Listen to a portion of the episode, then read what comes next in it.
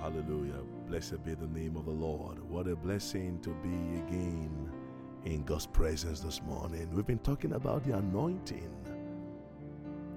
and the benefits of operating in the anointing of the Holy Spirit and power is beyond what words of mouth can explain. It is, however, very important to keep in mind that there are dangerous dimensions of the anointing that everyone who desires the anointing of the Holy Spirit and power must be aware of. Friends, God is always particular about the precious investment of His anointing upon anyone. God does not joke or play with His anointing because His anointing is the impartation and release of His presence. Whenever God is unhappy with a man or woman on whom He has invested so much of the anointing, His first point of reference in the confrontation of such a fellow is His valuable investment of the anointing upon such a life. The first scriptural case study is in 1 Samuel chapter 15, verse 17 to 19. It says, So Samuel said to Saul, When you were little in your own eyes, were you not head of the tribes of Israel? And did not the Lord, pay attention to this, did not the Lord anoint you king over Israel? Now the Lord sent you on a mission and said, Go and utterly destroy the sinners, the Amalekites, and fight against them until they are consumed. Why then did you not obey the voice of the Lord? Why did you swoop down on the spoil and do evil in the sight of the Lord? Saul was reminded of how little, how little he was, even in his own eyes, when the Lord picked him up and anointed him king over Israel. He was reminded that he was a local champion ahead of a tribe, of the tribes of Israel, before he was promoted and anointed as king over Israel. Before Samuel the prophet would speak of the mission and the prophetic assignment that was committed into the hands of Saul, Saul was first confronted with the reality of the anointing of God upon his life. Friends, so precious is the anointing of the Holy Spirit to heaven that it is always a thing of great sadness when an anointed man or woman or youth abuses the privileges of the anointing. Yes, the anointing comes with so many great and precious privileges. These privileges can be abused and misused if care is not taken. It is so easy to misapply the anointing. And this has been the costly error of many great and wonderful, wonderfully anointed men and women of God. Because of the prophetic immunity, Saul was not open to any suggestions or divine corrections. By the time he was ready to be corrected and reproved, the Spirit of God had departed from him and he was under the satanic torment of an evil spirit.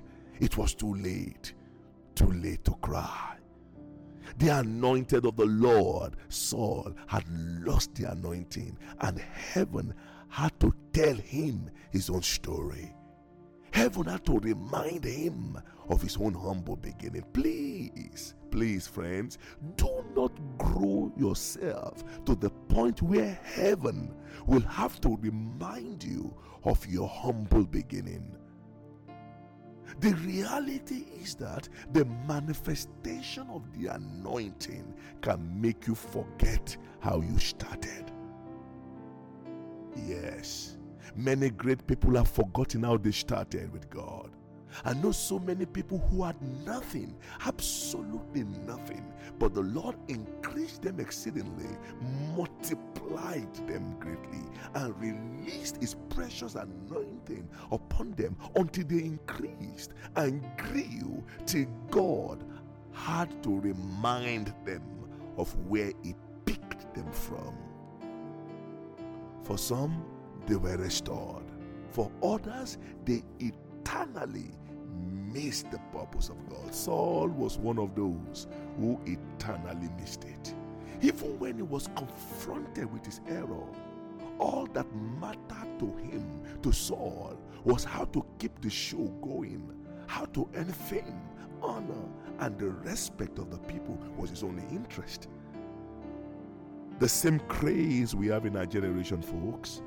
I have literally seen men who stood up to preach and first had to literally beg and plead with their Facebook audience, with their social media audiences or followers to like the broadcast message, even when they had not honored the presence of God.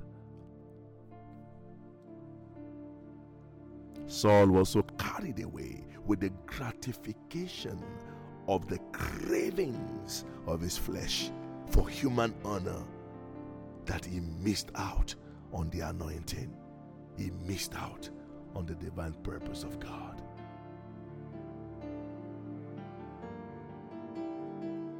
A man who once prophesied had to seek and beg the witch of Endor for guidance and direction, for God refused to speak to him by all means.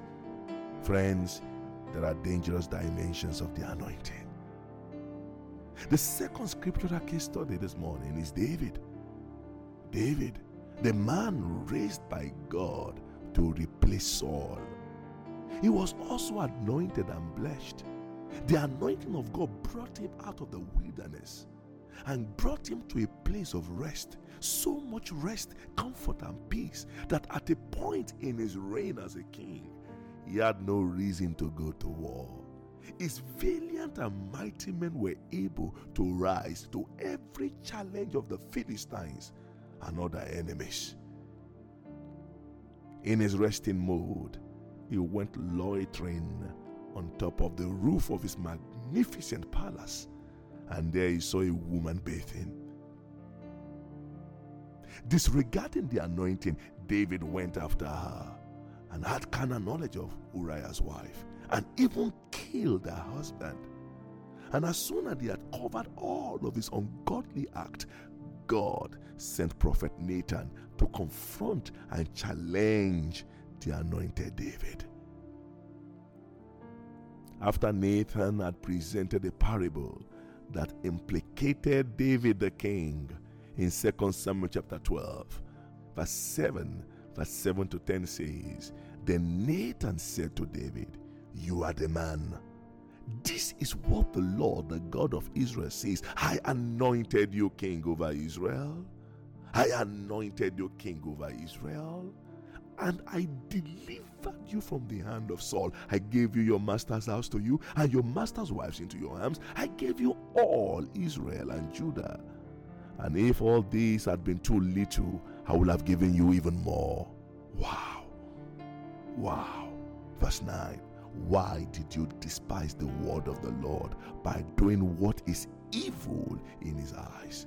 You struck down Uriah the Hittite with a sword and took his wife to be your own. You killed him with the sword of the Ammonites. Now, therefore, now, therefore, the sword will never depart from your house because you despised me and took the wife of Uriah the Hittite to be your own. Wow.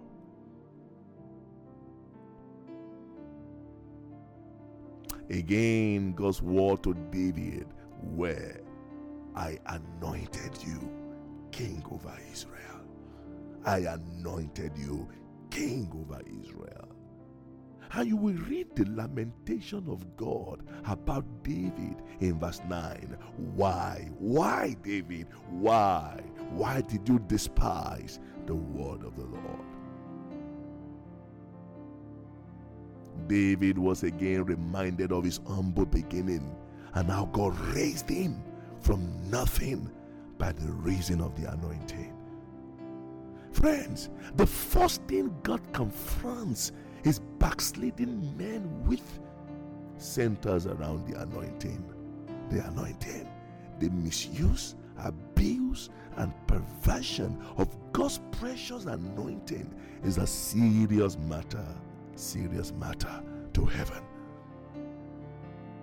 The issue of the anointing is the first evidence that God brings against his compromised anointed man. My prayer is that the anointing of the Holy Spirit will not be used to testify against us by God. The same anointing that came upon Saul and he prophesied in the company of the prophet was later used to indict, to judge, and to sentence him. The same anointing that came upon David and he brought Goliath down was later used as the evidence against him by the Most High God. By reason of the abuse and misuse of the anointing, David introduced sword, death, pain, and disgrace into his family.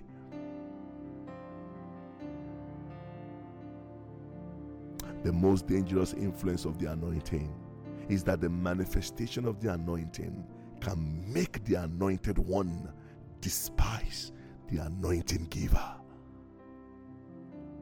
To misuse, abuse, and misappropriate the anointing of the Holy Spirit is to despise God.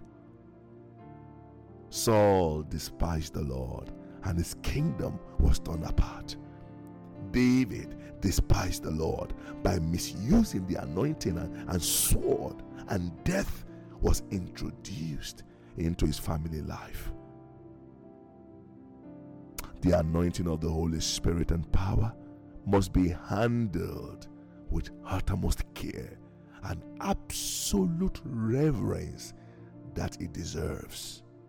I charge you, dearly beloved, I charge you, cherish the anointing, honor the Lord, honor the Lord, and you will enjoy the full benefits of the anointing with fresh oil with the oil of gladness and of his certainty. The anointing of the Holy Spirit and power will do mighty wonders in your life, mighty wonders in your family, mighty wonders in all that you do. I commend you to God and to the word of His grace, which is able to build you up and to give you an inheritance among them that are sanctified. Lord, we thank you this morning. Thank you for the privilege of the anointing.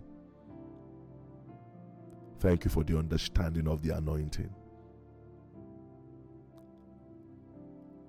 Thank you for the truth of your word.